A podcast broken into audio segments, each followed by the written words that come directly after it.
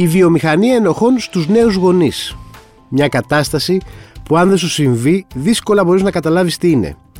Πού οφείλεται όμως και πώς μπορούμε να τη διαχειριστούμε; Είμαι ο Σταύρος Διοσκουρίδης και ακούτε το Explainer, το podcast του News 24 Κάντε γραφή για να μας βρίσκετε στο Spotify, Stable και Google Podcast. Στο σημερινό επεισόδιο είναι μια εκλεκτή καλεσμένη γιατί η Μανίνα Ντάνου, δημοσιογράφος και φίλη, είναι στην ουσία ο άνθρωπος, η γυναίκα στην οποία οφείλεται και η ραδιοφωνική μου καριέρα, μπορεί να πει κανείς, εξαιτίας τη και μια ενός θέματος που είχε γίνει πριν από 15 χρόνια. Βρήκα τότε μια ραδιοφωνική στέγη, με είδανε, με μαζέψανε. Δηλαδή, κανονικά πρέπει να σε μνημονεύω, Μανίνα. σω και να παίρνω κάποια ποσοστά θα έπρεπε, αλλά εντάξει. Αυτή είναι η πραγματικότητα. Φίλοι είμαστε. Ίσως πρέπει, θα, πρέπει να σε μνημονεύω συνέχεια στο παιδί μου που έχει ένα πιάτο να τρώει φαΐ εξαιτίας σου. ε, επειδή έχεις τοποθετηθεί πάρα πολλές φορές για τη γονεϊκότητα, είτε και με θέματα που έχεις κάνει ε, στα με μέσα που εργάζεσαι, είτε και μέσα στο Facebook. Είναι ένα θέμα. Σκέφτηκα ότι μπορούμε να κάνουμε μια συζήτηση η οποία με απασχολεί τα τελευταία τέσσερα χρόνια, μπορώ να πει κανείς, από τη στιγμή που έμεινε έγκυος σύντροφό μου και πηγαίνει μέχρι Και θα σήμερα. συνεχίσει να σε απασχολεί για πολλά χρόνια ακόμα. Μάλλον. Είναι κάτι που το ονομάζω, δεν ξέρω αν υπάρχει σαν έννοια ή το έχω φτιάξει εγώ. Βιομηχανία ενοχών στους νέους γονείς. Υπάρχει πάντως και σαν έννοια. Υπάρχει και σαν, σαν έννοια. όρος, δηλαδή τον έχω διαβάσει κιόλας. Δηλαδή ότι ο τρόπος που μεγαλώνεις το παιδί σου στην ουσία ε, βρίσκει συνέχεια διάφορα, όχι διάφορους ανθρώπους να σου δείχνουν με το δάχτυλο, είτε πραγματικούς, είτε μέσα από την υπερπληροφόρηση που υπάρχει πια στο, για τον τρόπο που μεγαλώνουμε τα παιδιά μας. Είναι, είναι πολύ μεγάλο το θέμα, θα προσπαθήσουμε να το υιοθετήσουμε λίγο, αλλά νομίζω ότι έχει ενδιαφέρον στο τέλος, όταν θα τελειώσει, αν θα νιώσουμε εμείς καλύτερα βασικά που κάνουμε τη συζήτηση αυτή. Ή Νομίζω, αν... εγώ την κάνω κάθε φορά και με την ψυχολόγο μου για να νιώθω καλύτερα στο τέλος της συνεδρίας. Κοίτα, εντάξει, εγώ νομίζω ότι αυτό το θέμα με, τη, με τις τύψεις και τις ενοχές. Ε, τη βιομηχανία, μάλλον όπως λες, γιατί υπάρχει όντως, ρε παιδί μου. Υπάρχει λόγω υπερπληροφόρησης, νομίζω. Δηλαδή, νομίζω και παλιότερα υπήρχε. Η τάση των ανθρώπων να κρίνουν τους άλλους και μονίμως Καλά, ναι, να πάντα. Τους, ε, το κουτσομπολιό το λεγόμενο, ναι. Απλώς ήταν σε πιο μικρή κλίμακα. Δηλαδή, ήταν στη γειτονιά, ήταν στην ευρύτερη οικογένεια. Κάποιος θα έλεγε αυτή το παιδί της το βγάζει χωρίς κάλτσες. Δηλαδή υπήρχε ναι. πάντα αυτό το πράγμα. Απλά τώρα είναι σε μια τεράστια, σε ένα εύρος, ας πούμε, που δεν είναι. Είναι μη ανεκτό από ένα σημείο και μετά. Μου φαίνεται βέβαια πάρα πολύ αστείο. Αυτό το σκεφτόμουν προχθές που μου είπε για το θέμα. Ότι λες και χρειάζεται να υπάρχει αυτός ο μηχανισμός σαν το να είσαι γονιός από, μόνος, από μόνο του δεν είναι ας πούμε τρομερά ε, ε, επιρε, δεν γίνεσαι τρομερά επιρρεπής στις ενοχές έτσι ναι. κι αλλιώς. Ναι. Δηλαδή και χωρίς να μην σου μιλήσει κανένας. Με το που γεννιέται ένα παιδί, αν έχεις μια ελάχιστη συνέστηση και ενσυναίσθηση, αρχίσει αρχίσεις και αναρωτιέσαι αν τα κάνεις καλά, Μήπως θα έπρεπε να κάνεις κάτι άλλο, δεν ξέρεις και τι κάνεις, αν είναι και το πρώτο σου παιδί ακόμα γιατί χειρότερα. Κλαίει, γιατί, γιατί κλαίει, μήπως φταίω εγώ. Ναι. Ε, μήπως το πείραξε κάτι που είπα, είναι τριών ημερών το παιδί εντωμεταξύ. Ναι, ναι. Ε, οπότε έτσι κι αλλιώς μου φαίνεται εντελώς μη απαραίτητο. Ε, δηλαδή έχω πάρα πολλές ενοχέ και από μόνη μου. Τώρα, ε, Νομίζω πλέον είναι πιο έντονο και γιατί υπάρχει αυτή η υπερπληροφόρηση και όλο αυτό που είπαμε, αλλά νομίζω ότι και εμείς οι ίδιοι είμαστε πιο συνειδητοποιημένοι ως προς το γονεϊκό ρόλο. Ναι. Από ότι ήταν οι γονείς μας ας πούμε. Εντάξει, προφανώς εξ, εξελικτικά άμα το δεις, κάθε γενιά δεν θέλω να θίξω τους παλιότερους, αλλά είναι, και είναι πιο έξυπνη αναγκαστικά γιατί έχει μεγαλύτερη πληροφορία από τους παλιότερους και υποτίθεται είναι και καλύτεροι γονείς. Καλύτεροι μάθει... με μέσα εισαγωγικά, δεν θέλω να το πω, αλλά ότι αλλάζει τέλος πάντων το γονεϊκό μοντέλο, μπορεί να πει κανείς. Έχει μάθει και από τα λάθη της προηγούμενης ναι. γενιάς, τα έχει ζήσει στο πετσί της, οπότε κάπως καταλαβαίνει. Τώρα, αν είναι καλύτερη ή χειρότερη, εμένα θα μου επιτρέψεις να είμαι, ξέρεις. Ναι, δεν ξέρω γιατί το, το βάλει ε, το καλύτερη. Όχι, υπάρχει. Υπάρχει σαν έννοια, υπάρχει ναι. σαν έννοια ότι είμαστε πια, ξέρουμε, πηγαίνουμε σε ειδικούς, ασχολούμαστε και σε ένα, σε ένα βαθμό ισχύει έτσι. Εντάξει, δηλαδή... και η αρθογραφία πια που, που έχεις πρόσβαση, δηλαδή δεν είναι απλά δηλαδή, ότι βύχει τι κάνω. Ε, ξέρω εγώ, τα κακά του είναι μαύρα, τι κάνω κτλ. που εντάξει, ήταν προφανώς ένα μεγάλο κομμάτι της πρώτης διάρκειας. Αλλά πλέον ότι υπάρχει πλέον αρθογραφία και για πράγματα τα οποία δεν περιμένεις ποτέ θα διαβάσεις. Δηλαδή ότι αν θα πρέπει να του λες μπράβο, Φερρυπίν. Γιατί δεν πρέπει να του λέμε μπράβο, γιατί κάποιοι θα γεννήσει στην Αμερική, μεγαλώνουν τα παιδιά τους, χωρίς να τους λένε μπράβο. Ε, τι γίνεται Ναι, με ναι. το πού πρέπει να κοιμάται, πο- πότε πρέπει να πάει στο δωμάτιό του. Ή, ή από την άλλη ότι ξέρεις τι, όλα αυτά που λένε για το πότε πρέπει να πάει στο δωμάτιό του είναι μπουρδες. Το παιδί όσο θέλει θα κοιμάται μαζί με τους γονείς του και όταν αποφασίσει μόνο, μόνο Στα του μια μέρα- 18 να φύγει. θα φύγει από το κρεβάτι με τους γονείς. Θα πάει πανεπιστήμιο, κατευθείαν. Μετά υπάρχει μια τρομακτική ανάλυση όσον αφορά και το κοινωνικο-πολιτικό σκέλος Δηλαδή; του, του πώς μεγαλώνεις το, το παιδί σου. Δηλαδή, αν τέλος πάντων όλη αυτή η πληροφορία μας οδηγεί, τώρα βάζω, λέω πράγματα Ναι, ναι, που ναι. έρχονται, μας οδηγεί, ξέρεις τι, ότι κάνουμε τα παιδιά μας καπιταλιστές από την κούνια. Είναι και αυτό. Ότι Λες και τα δεν θα κάνουμε, γίνουν δηλαδή ότι η έτσι κι αλλιώς. ατομικότητα προωθείται πλέον από στα νεογνά και δεν είναι κάτι που θα το αποφασίσει πάλι το 18 του. Ξέρεις τη μαμά αποφάσισα θα γίνω καπιταλιστής, θα Κοίτα, γίνω εγώ νομίζω κομμουνιστής. ότι αυτό το κομμάτι της ατομικότητας πάντως παίζει πολύ ρόλο και στο πρόβλημα που έχουμε ως γονείς πλέον. Καταρχάς, θεωρούμε ότι όλα έχουν να κάνουν με εμάς. Ναι. Αυτό είναι ένα μεγάλο θέμα. Δηλαδή, άκουγα την άλλη φορά έναν ψυχολόγο Reels, ατελείωτα Reels. Ναι, το- Άμα το- δεις το- το συζητήσουμε ένα, τα social, μετά ναι, θα ναι. δεις 6 εκατομμύρια.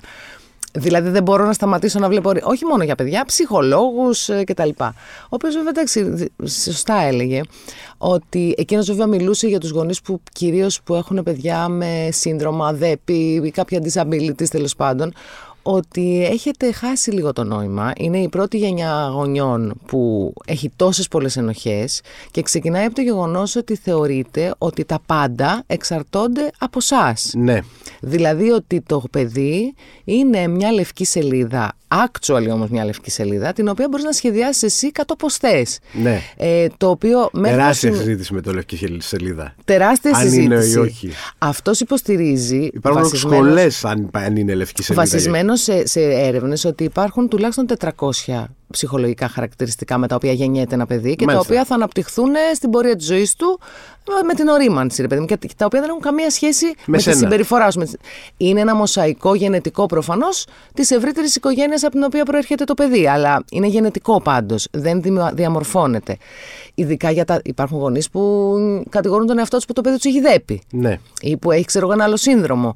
Ε, Και αυτό που λέει αυτός και μου ακούστηκε έτσι χωρίς να έχω κάποια γνώση είναι ότι δεν είστε ο σχεδιαστής του παιδιού. Είσαι αυτό, αυτό το λέει ο Σέπερντ, είσαι ο βοσκός. Δηλαδή, δεν, ο βοσκός δεν θα σχεδιάσει τα πρόβατα. Μπορεί όμως να τους να τους τα προσφέρει, κατευθύνει. να τους προσφέρει ένα καλό περιβάλλον, ε, να τρώνε καλά, να μεγαλώνουν σωστά, να είναι προστατευμένα. Ε, δεν μπορεί όμως να τα κάνει σκύλο, το πρόβατο να το κάνει σκύλο. Δεν θα γίνει αυτό ποτέ. Και γι' αυτό οι γονείς έρχονται με τόσες ενοχές, γιατί νιώθουν ότι και τα καλά και τα κακά εξαρτώνται αποκλειστικά από τους ίδιους.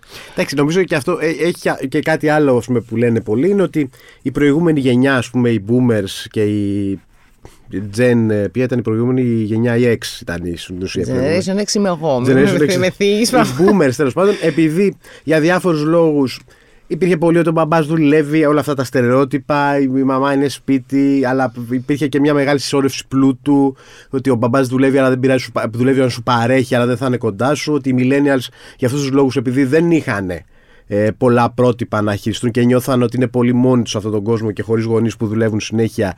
Πήγανε πολύ στους ψυχολόγους.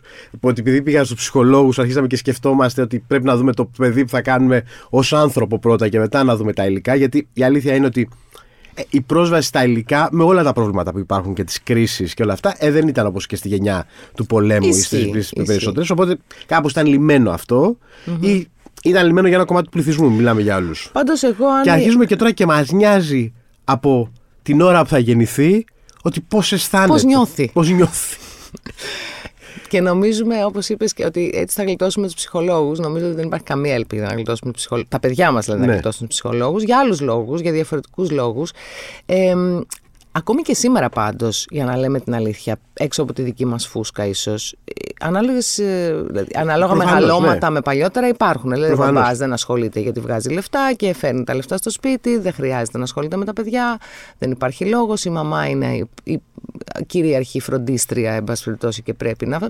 Και νομίζω ότι αυτό το Και πολλοί άνθρωποι σκεφτόμουν. είναι και που αναγκάζονται και δεν το κάνουν ε, Καλά, επειδή το, το, το εννοείται, θέλουν. εννοείται. Και τώρα παναγκάζονται να δουλεύουν και οι δύο. Και τα παιχνίδια, ας πούμε, τα πάντα ήταν και ένα. Δηλαδή, αυτός που έλειπε από το σπίτι, αυτή που έλειπε από το σπίτι, για να αναπληρώσει το χρόνο, mm. έφερε τα τρομερά παιχνίδια, ναι, ναι, μπας και κερδίσει. Ναι, ναι. κακομάθαινε λίγο. Εντάξει, ισχύει νομίζω ακόμα, αλλά απλά ισχύει και από τους δύο γονείς τώρα πια. Ναι, ναι. Αυτό που έχω παρατηρήσει εγώ είναι ότι ενοχές υπάρχουν σε όλους τους γονείς ακόμα και είναι πολύ έντονες, αλλά είναι διαφορετικές σε κάθε ναι. κατηγορία. Δηλαδή, ε, με ρώτησες, ξέρω εγώ, στη ερώτηση, εσύ επειδή αποφάσισες να μεγαλώσεις το παιδί. Εσύ μόνη στο παιδί. Μόνη σου, φαντάζομαι και εσύ, ας πούμε, σε βάριναν. Ναι, ε, θα, θα ένιωσες να ψιθυρίζεται καλά αυτή μόνη της στο μεγάλο Ψιθυρίζεται πολύ και αν κάτσεις να διαβάσεις κιόλας και αρχίσεις να ασχοληθείς με αυτά τα 500.000 site που λες και τέτοια, θα διαβάσεις και κάτι ανάλογο και από προοδευτικούς και από ανάλογα σε ποια σελίδα θα πέσεις. Ε, Απλώς ξέρεις, νομίζω ότι ο καθένας μας έχει κάποιες αντιστάσεις. Δηλαδή, ε, εγώ δεν είμαι η μαμά που θα νιώσω ενοχές που δουλεύω. Ναι. Υπάρχουν όμως ακόμα γυναίκες που νιώθουν ενοχές που δουλεύουν. Ότι, ναι, δεν ναι. Θα, ότι δεν θα έπρεπε να κάθομαι στο σπίτι να μεγαλώνω τα παιδιά μου. Εγώ δεν έχω αυτές τις ενοχές. Δεν τις έχω γιατί ξέρω πια και ξέρουν και οι ψυχολόγοι πια ότι η καλή μαμά είναι η εργαζόμενη μαμά. Η μαμά δηλαδή που δεν είναι μόνο μαμά. Ναι. Που, που έχει και, που άλλες, τη ζωή της. Που έχει και τη ζωή της, γιατί αυτό είναι κάτι που δίνει και ως πρότυπο στο παιδί. Να είναι μια αυτόνομη προσωπικότητα που να μην εξαρτάται από κάποιον άλλον κτλ άλλες ενοχές. Ο καθένας μας ξέρεις, βαραίνεται από αυτό που εκείνος πιο πολύ φοβάται για τον εαυτό του ότι δεν το, το κατέχει τόσο. Κοίτα, η αλήθεια είναι πάντως και το 60 και 70% της βιομηχανίας των ενοχών έχει και ένα στόχο το κέρδος. Εννοείται. Εντάξει, δηλαδή δεν γίνεται γιατί. Εννοείται. Δηλαδή προφανώς γι' αυτό στα πολλά site που υπάρχουν, στην πολλή πληροφορία που ψάχνουμε, ε, στο τέλος κάτι σου πουλάει. Κάτι σου πουλάει, σου κάτι πουλάει. Θα, θα πάρεις ένα μπιχλιμπίδι, θα πάρεις μια κρέμα, κάτι θα αγοράσεις. Και σου πουλάει και το ίδιο το site. Ναι. Το να μπαίνεις στο site και να διαβάζεις συνεχώς, να εξαρτάσαι δηλαδή από μια μόνιμη συμβουλευτική τέτοιου τύπου, η οποία να ξεκαθαρίσουμε ότι καλό είναι να υπάρχει ενώ στους γονείς και καλό είναι που αυτή η γενιά αποφάσισε να το δει λίγο πιο σοβαρά και να μην είναι σαν τους γονείς μας που λένε εντάξει, μου δεν πειράζει τώρα. Ναι. Από το καπνίζουμε μέσα στο δωμάτιό τους, παφαπούφα, μέχρι το τα παρατάμε σε ένα αυτοκίνητο παιδιά και τρώμε. Είναι, παιδιά είναι, δεν τα, τα αφήνουν να πλακώνται μεταξύ τους, να βγάζουν τα μάτια, παιδιά είναι, θα τα βρούνε κτλ. Είναι ωραίο που μπήκαμε και σε μια φάση κάπως να το σκεφτόμαστε διπλά και να έχουμε μια ενσυναίσθηση γιατί η αλήθεια είναι, Σταύρο, ότι από μόνος του ο ρόλος φέρει ένα βάρος. Δηλαδή ναι, θα καθορίσεις ένα παιδί. Μπορεί να μην το καθορίσει το επίπεδο που λέει αυτός, ε, ότι αν θα έχει δέπει ή όχι, αλλά αν θα γίνει ένας λειτουργικός χαρούμενος άνθρωπος ή ένα συμπλεγματικό ε, unloved παιδί το οποίο ας πούμε είναι πάνω σου. Ναι. Και αυτό, αν έχεις τη στοιχειώδη ενσυναίσθηση, θα πρέπει με κάποιο τρόπο να μην το αντιμετωπίζεις ελαφρά. Αλλά από το να μην το αντιμετωπίζεις ελαφρά και να παίρνεις μια σωστή καθοδήγηση, μέχρι το να παθαίνεις κρίση πανικού κάθε φορά που διαβάζεις τα 6 εκατομμύρια βλακίε που γράφει, έχει μια απόσταση. Πέφτει στήμα. Είναι παντού. Εντάξει, υπάρχει και τρομακτική βιβλιογραφία πια, δηλαδή είναι οι εκδόσεις πάρα πολλές που βγαίνουν. Δηλαδή, παλιά οι Αμερικάνοι είχαν ένα βιβλίο μέχρι το 70. Ένα βιβλίο είχε βγει που ήταν η, η παιδιατρική που για το σπίτι, ας πούμε, κάπως έτσι. Και mm. εκεί είχε οτιδήποτε να ξέρεις, ας πούμε, μέχρι να ε, πάει στο σχολείο παραπάνω. Και δεν έπρεπε και να διαλέξεις. Τώρα, πώς μεγαλώνουν τα παιδιά τους οι Δανοί, πώς μεγαλώνουν τα παιδιά τους οι Ιθαγενείς, τι, τα λάθη των γονιών που πρέπει να επαναλάβεις. Το Μοντεσόρι για το σπίτι, Μοντεσόρι για το αυτοκίνητο, Μοντεσόρι για, για το πικνίκ. ναι, ότι όλα ε. πρέπει να είναι κοντά, όλα πρέπει να είναι ψηλά. Κάτι το Μοντεσόρι, γιατί τι, τι διαβάζεις και λες: Τι φοβερό πράγμα είναι αυτό το παιδί μου και εγώ, γιατί να μην θέλω να είναι με τη φύση αυτά, mm. να είναι αυτόνομο, να μάθει να μαγειρεύει αυτά τα 30 χρόνια. Δηλαδή, εγώ γιατί να μην το θέλω να αυτό. Δεν βάλει φωτιά στην κουζίνα, ναι, Και καταλήγεις ότι πρέπει να έχεις 7 ανθρώπους να δουλεύουν για σένα εκείνη την ώρα. Δηλαδή, κάθε μέρα για να φτιάξεις το Μοντεσόρι είναι ότι πρέπει να φτιάχνεις το δωμάτιο όπως ήταν να διαλύεται όλο το δωμάτιο μέσα στην ημέρα και εσύ μετά το άλλο προϊόν θα ξυπνήσει το παιδί. Γιατί τα παιδιά είναι φαν της τάξης για κάποιο ε, Πρέπει να είναι το, όλα στη θέση τους. Και γιατί να μεταβάλει το παιδί μόνο του στη θέση του; Ε, γιατί προφανώς αν θες μέσα μέχρι τα 2-2,5 δεν θα έχει μάθει να τα βάζει. Μέχρι τα 2-2,5 όχι. Μετά. Ναι, Γενικά όλα αυτά τα Μοντεσόρι, πάντως ναι. για να λέμε και την αλήθεια, τώρα δεν ξέρω πώς ακριβώς να το διατυπώσω. Αυτά κι αν είναι μια. Ένα, δηλαδή υποτίθεται είναι μια ε, προοδευτική έτσι, ε, φάση full καπιταλιστική φάση ταυτόχρονα. Δηλαδή πρέπει να έχεις 7 Το New Yorker έχει γράψει ένα άρθρο. Τελικά το, το, το Montessori είναι ότι θέλει να κάνει τον κόσμο καλύτερο μέσα από τα παιδιά μας, αλλά απευθύνεται μόνο σε πλούσιους. Ήταν ξεκάθαρο δηλαδή πώς το έχει γράψει. Και η αλήθεια είναι ότι στην πράξη τώρα όλα αυτά κι σε πλούσιους, σε μια μέση τάξη και πάνω. Ενώ, Δεν ναι, νομίζω το ότι η άρθρο, γυναίκα που κάνει τέσσερις δουλειές, έχει πέντε παιδιά, ο άντρας της, ας πούμε, επίσης, έχει την, την πολυτέλεια, ρε παιδί μου, να μπει σε αυτή τη διαδικασία. Και δεν ξέρω τελικά αν στο τέλος της μέρας όλη αυτή η πληροφορία και όλη αυτή η ενασχόληση γιατί να πω κάπου εδώ ότι μιλάμε πάρα πολύ για τα παιδιά μας. Πάρα πολύ. Και σε σημείο που- Υπερβολικά. Και σε σημείο, που- δηλαδή, εδώ, ε, καταρχάς δεν έχω κάνει ούτε μια ερώτηση από αυτές που έχουμε πει και μιλάμε τόση ώρα χωρί να είμαστε στο τέτοιο. Μιλάμε πολύ σε σημείο που άνθρωποι που δε- δεν έχουν παιδιά να κουράζονται και από την παρέα μας. Εγώ κουράζομαι και εγώ που έχω. Ε, αρχίζουμε και κουραζόμαστε και εμείς πια. Δηλαδή, γιατί όταν το παιδί δεν αλλάξει και φάση, δηλαδή όταν θα πάει στο δημοτικό, τώρα είναι στο βρεφονιπιακό, τώρα στο βρεφονιπιακό δεν έχω κάτι άλλο να πω. Ναι. Τα περάσαμε. Το, Ναι, ναι. το έχω, τα έχω πει όλα. Αλλά στο δημοτικό πιστεύω θα αρχίσω να λέω τα καινούργια Έχεις και καινούργια, ναι. και το καινούριο state. Οπότε αρχίζω και φορτώνω με πληροφορίες πάνω σε αυτό. Κοίτα, υπάρχουν και κάποια άλλα πράγματα νομίζω. Είναι βασικό ότι η βιομηχανία ενοχών βασίζεται πάρα πολύ ότι πλέον κυριαρχεί το ένα παιδί σε κάθε οικογένεια. Ένα, ένα μισή παιδί. Οπότε έχεις ένα το οποίο συγκεντρώνει όλη την προσοχή σου. είναι Πέφτεις πολύ πάνω, βασικό. ναι. Δεύτερο, ότι υπάρχουν τα social media όπου βλέπει συνέχεια άλλους χαρούμενους γονείς να κάνουν χαρούμενα πράγματα. με- Καθόλου χαρούμενοι μπορεί να μην είναι στην Ναι, πραγματικότητα, δεν- να το πούμε κάπου είναι εδώ εμφανή. αυτό. Δηλαδή, εγώ έχω διάφορους φίλους που μου λένε πω, πω σήμερα με έπληξε το παιδί, δεν ξέρω τι να κάνω. Έχω φτάσει μέχρι εδώ και βλέπω φωτογραφία στο social ε, του γλυκούλη κλπ. Εντάξει, θα πεις τι να βάλει, ότι, ε, Ναι, ότι έχουμε ναι. περάσει άσχημα. Αλλά οκ, γίνεται και αυτό. Βλέπεις πολύ social τι κάνουν οι άλλοι. Υπάρχουν και όλοι αυτοί οι ειδικοί στον social. Ε, και το νούμερο 3 είναι οι άλλοι γονείς. Που νομίζω οι άλλοι γονείς είναι κάτι διαχρονικό. Είναι κάτι Δεν το έχουμε διαχρονικό, πει. αλλά δεν ξέρω αν οι γονείς μας μιλάγανε για μας τόσο πολύ. Δηλαδή, πιστεύεις ότι κάθονταν οι γονείς μας εκεί στα μπουζούκια που πηγαίνανε και μας μας κοιμίζανε στη διπλάνη καρέκλα. Το παιδί εχθές ήρθε λίγο στεναχωρημένο από το σχολείο, δεν ξέρω τι έχει, μήπως του κάνουν Είναι μπουλ. λίγο πεσμένο, ναι. Δεν νομίζω να γινόταν μια τέτοια συζήτηση. Ναι. Δεν λέω ότι ήταν καλό απαραίτητα ότι δεν γινόταν, αλλά και αυτή η υπερβολή. Και το λέω εγώ τώρα που όπως είπες και εσύ, έχεις γράψει, έχεις ασχοληθεί, έχεις κάνει συζητήσεις για τη γονεϊκότητα. Ε, δεν ξέρω αν κάνει καλό. Εγώ το βλέπω στις διακοπές.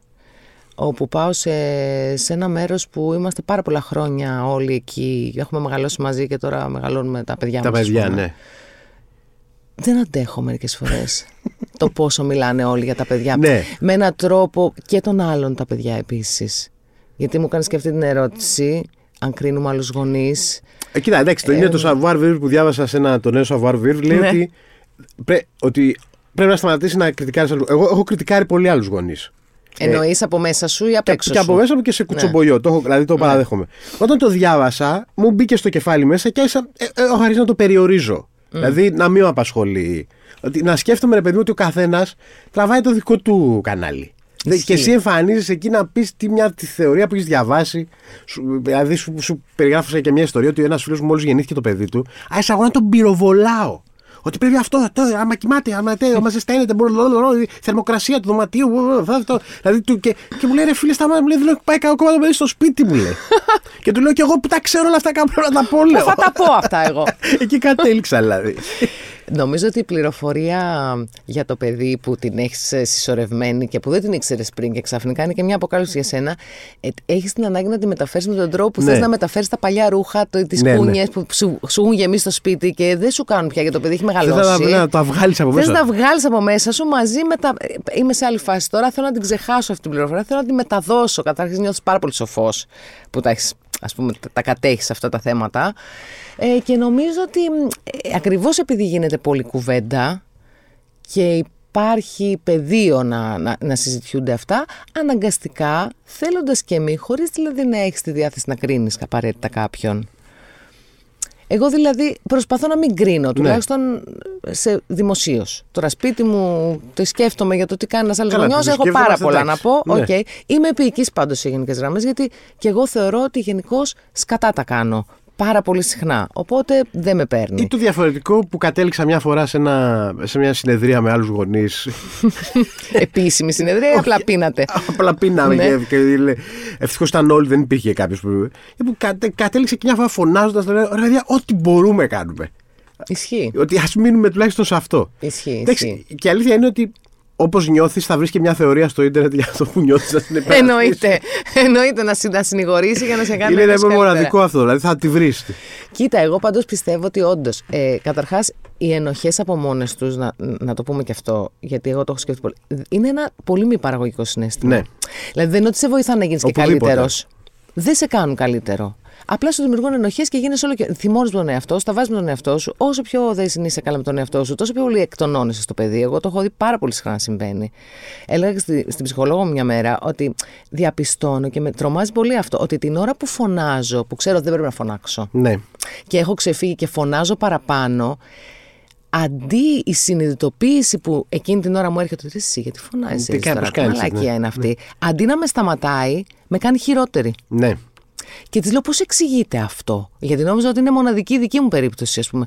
Μου λένε πάρα πολύ συνηθισμένο. Θυμώνεις με τον εαυτό σου Ναι. και γίνεσαι όλο πιο. Δηλαδή αυτό κλιμακώνει. Το γεγονός ότι το συνειδητοποιείς είναι ένα πρώτο βήμα. Κάποιοι δεν το συνειδητοποιούν καν.